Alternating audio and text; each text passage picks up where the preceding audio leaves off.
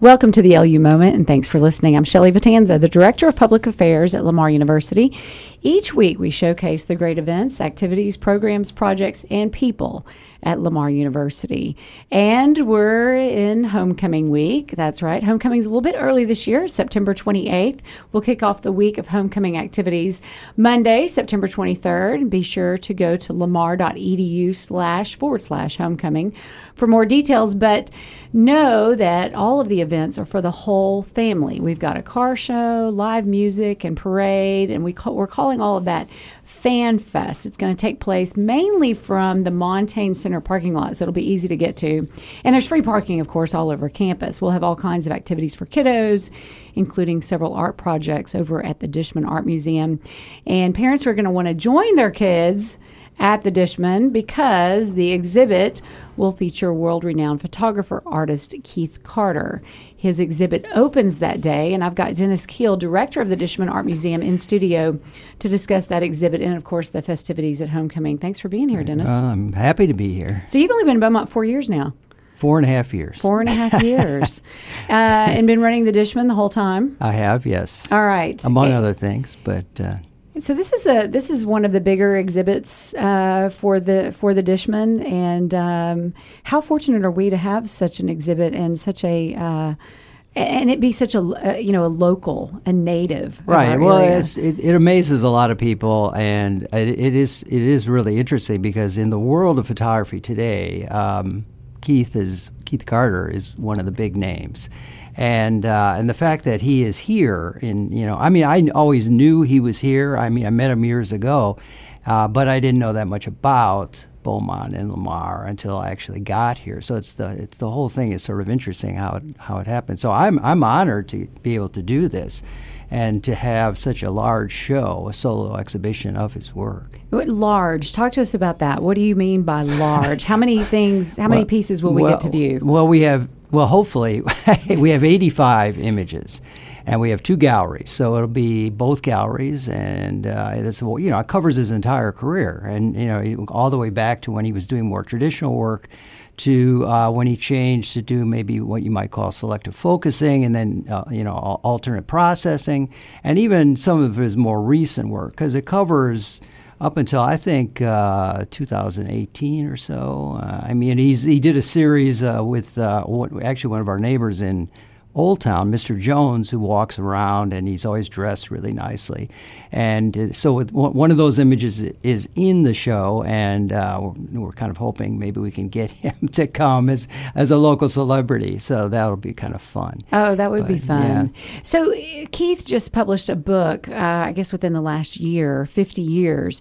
Is that basically uh, this exhibit or the images in that book, or yeah, how, how yeah, we, correlate? we actually talked about doing a show prior prior to the book, okay. and then it just all kind of once the book was uh, uh, planned and decided, and University of Texas Press decided they told me they wanted to do it. Then I said, "Well, this is perfect. Then we'll we'll actually use the book as the source of the imagery." So, so all the works we have, I mean, there's 250 photos in the book, and we have uh, 85, which which we borrowed from the Wittliff collections at Texas State and they have the largest holding of Keith Carter's photographs. Now, how does that happen? What, what, do you mean? How does that happen? That Texas State has those. well, they just liked his work, and they they just kept buying it, and and some of it he donated, but the majority of it they bought. Just you know, there was that. I got it. I mean, some some groups they they find an artist that they like, and there's you know a special connection, and and he was actually when when they started their photo collection. Uh, he was the first photographer to, to enter that, and then it's just you know, over the years, and collected. they have they have probably well, they told me initially 800, and now I think I heard it's 900 or so. And I jokingly said to the registrar that, you know, has he taken that many photos? I mean, it just seems amazing that they have amazing. that many. So we borrowed, they, they did a show recently and we borrowed from that. So the 85 is coming from the Wittliff collection. So it, it was great because it's matted and all ready to go. And I just had to figure out where to put it on the walls. Well, they may have a great collection, but we have Keith Carter, and he is uh, a photography professor here at Lamar University. Right. Uh, talk a little bit about Keith. I know it seems crazy, but there's people listening who do not know who Keith Carter is. Right. So, can you tell us a little bit about Keith? Well, he, I mean, he's he you know he started photography. He's actually a Lamar graduate Right. in business, but his mother was a photographer, so he sort of uh, you know when he was 19 or so, he he just asked his mother if he could take use her camera to take a photo, and she said, "Well, you know, you've got a pretty good eye," and then it sort of went from there. And it really his. Uh, again, another Old Town neighbor, David Cargill, the sculptor Yes. who did the Mirabeau head and everything, uh, a lot of other things in town. Uh, said he saw a book in his this massive library has on Henri Cartier-Bresson, and that just really changed his whole life. And he decided he wanted to be a photographer. And you know, with with any artist, you, you know, you just got to keep pushing and pushing. There's a little bit, you know, being in the right place at the right time, or just being good at what you do, uh, it just sort of snowballed. I mean, he, he did some things for um, uh, the, the uh, Texas Magazine, what, what, it, Texas Monthly. Texas Monthly, and then he what the, his first book from Uncertain to Blue, where he and his wife Pat decided to travel. Well, I thought it was a really clever idea. They traveled to all of the like a hundred cities in Texas with quirky names, Yes. and then the, the the challenge for him was to take one photo that sort of symbolized that Representative of yeah, that represented area. that Uh-huh. particular town, and and it was so popular that uh, again, University of Texas Press put it out, and then it was you know reprinted in 2011. So it's just gone from there. And he, you know, his name is. I mean, I met him in 2001 when I was at the Cincinnati Art Museum, and you know, he, then he was already you know CBS Sunday Morning had done an episode prior to that, so. He, you know, his career is just really snowballed, and, And his photographs are, you know. are uh, owned by presidents and celebrities, Well, and, yeah, and he shocks people when he shows. There's one really great photo called Garlic that, and then he puts on the if he does a, uh, uh, talk, a lecture, and then he puts the picture of uh, uh, Michelle and Barack Obama in their living room, and there's his photo. Exactly. And then he always says, "Now for you Republicans, George Bush has one of his photos." too." Exactly. Yeah. To And be I- fair, I, right. I was excited when, when his assistant said, "Oh, and Bruce Springsteen has one of your photos." And of course, and then Keith goes, "You know, I don't remember. I don't know which one it is because it went through one of his galleries." And I said, "You don't know? Come on, Wow, come wow. on, come on, Keith." So. All right, Dennis, to wrap up, this exhibit launches the day of homecoming, September 28th. Open to the public, tours from 12 to 5 on homecoming day, right, uh, and along with the art activity that's in the lecture hall, the Dishman Lecture Hall. So people can come free, see these uh, these 85 uh, pieces of art, and the, the exhibit will run through November the 8th. November the 8th, and we actually, our reception will be where we have, you know, a lot of music, food, and stuff like that. Book signing will be October 25th, which is a Friday night from 6.30 to And that's with Keith. Keith will be there, yes. And, Perfect. and it's it's almost well, I shouldn't say this, but he, he because he's so busy, he changed the reception date three times. So That's- that's so we're now down to the October 25th, which is which is okay. All right, Keith Carter, 50 years, opening at the Dishman right there on the Lamar University campus, September 28th. Thank you, Dennis. Thank you. Well, all homecoming week, we have amazing events of celebration for the students. But on Tuesday, we have this public event that caught my attention. So I brought in Brendan Gillis, uh, Assistant Director of the Center of History and Culture for Southeast Texas and the Upper Gulf Coast, and also an Assistant Professor of History at Lamar University, to tell us about this lecture from Thursday Night Lights to Black Man in the Huddle. Very interesting. Thank you for being here, Brendan. Um, so this is it's a discussion of the integration of football players back in the 50s. 50s and 60s. All right. This is, and we're bringing in the authors of these books. Yes. Um, well, first off, thanks so much for for having me. Um, and this is an event that we're really excited about.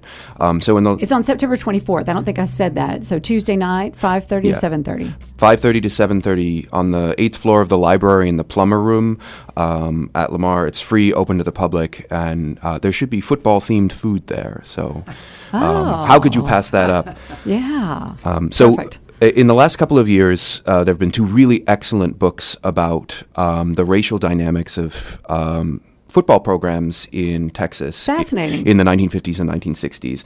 And so it made sense to invite. Um, both Robert Jacobus, who wrote a book, A Black Man in the Huddle Stories from the Integration of Texas Football, um, which is about the generation of black football players who were involved in entering um, uh, high school and college teams that had been uh, they'd been excluded from um, before, um, as well as um, historian Michael Hurd, who wrote a really fabulous book, Thursday Night Lights, um, which is focused on the black high school football programs of the 50s and 60s that put out a real uh, powerhouse group of uh, football players from Texas. And, and Southeast Texas features large in that story. Interesting. And any relationship to Lamar for either of these authors and these books? Well, absolutely. So um, Robert Jacobus um, has a whole section on Lamar because Lamar was one of the first four year schools in Texas, four year colleges, to integrate its athletics. Um, there had been a number of junior colleges that had started experimenting, bringing in black athletes. And um, because most of the teams that they were playing were all white, there was a lot of uncertainty about whether they'd be able to find um, other teams willing to play against them. And in 1961, um, Coach J.B. Higgins and President F.L. McDonald at Lamar decided, hey, we have great black football players in Beaumont, in Southeast Texas. Let's bring them to Lamar and let's take the lead on this. So there, there were maybe one or two four year colleges that in the year or two before um, um, beat them to integrating, um, but Lamar decided it wanted to be ahead of the curve on this issue. Um, and so for the event, we're really proud to welcome back. Uh, Tony Guillory, who was the first black athlete at Lamar University. Um, I love that. And what year was that? That was 1962. Um, and he had played for a semester at the University of Nebraska and really didn't find it all that welcoming. You know, he said there were about two dozen um, black students on campus, and they were all athletes, and nobody else really wanted to talk to them. And so when Lamar came calling um, that that fall, they said, "Hey, why don't you consider coming back? Um, we'd love to have you on the football team." He he jumped at the opportunity, um, and so in the spring of 1962, he debuted for the Lamar uh, track team. He was uh, he shot uh, put shot, shot put, shot put. Uh, yeah. and yeah. Uh, threw the discus. Um, in fact, he set a, a shot put school record um, uh, during his career here. And then um, he started spring uh, training for football and played in the 1962-1963 season. So, for this event, we can expect uh, Tony to tell his story? Uh, yes. Um, so, uh, Robert Jacobus, the author of Black Man in the Huddle, um, he built his book around 250 interviews. Um, wow. And so, he invited some of his subjects to come back. Um, uh, Tony Guillory, because of his importance to Lamar, is going to be sort of our featured guest. Um, but there's going to be a few other great um, black uh, footballers in attendance. So Bob Pollard, who is in the New Orleans Saints Hall of Fame, um, who went on from um, Hebert High School in Beaumont to a career in the NFL, um, is also going to be there. There's going there's going to be some more Lamar alums and Hebert High alums in attendance, um, and they're um, they've offered to, to meet people in the audience to share some of their stories um, as we highlight their experiences, really breaking down an important barrier in, um, in collegiate athletics. Only two hours we have for this event. I can see this. I mean, this is an all night kind of thing. If we get to really start talking, it's it's a great event. Yeah. Well, hopefully the conversation will just begin um, on Tuesday. Um, we really want to to develop a relationship with uh, with Tony Guillory. Um, you know, he's been interviewed a few times over the years, but um, you know, he he did something remarkable here, right. Um, and he was followed immediately by um, a few other uh, black athletes who helped tear down that barrier, and and we think it's important um, we're proud of Lamar's role. We're uh, proud of Mr. Guillory as a Lamar alum, um, and and we want to celebrate that. We want to make sure everybody knows this story. Well, absolutely, and I think it's just uh, just one example of how Lamar has led so many trends, um, and and we continue to do that. And so the integration of black athletes was uh, a, a, we were a leader in that, and uh, I think it's a great example. Thanks for bringing this to us, uh, Brendan, and thanks for being here. It's from Thursday Night Lights to Black Man in the Huddle lecture lecture September the 24th, which is Tuesday, 5:30 to 7:30 free on the 8th floor of the Mary and John Gray Library. Got to wrap up real quickly, but I want to remind everyone that a week after homecoming, our spirit team is hosting its fall clinic for girls pre-K through 8th grade. You can get more information at lamarpinkout.com. They'll love it. They get to perform on the football field on October 5th. And then uh, a month after homecoming, Lamar University is hosting a basketball banquet featuring Julius Dr. J. Erving. That is on October the 26th. You can get more information at 880 1715. Thanks for listening to the LU Moment. I'm Shelley Vitanza, the Director of Public Affairs at Lamar University, the pride of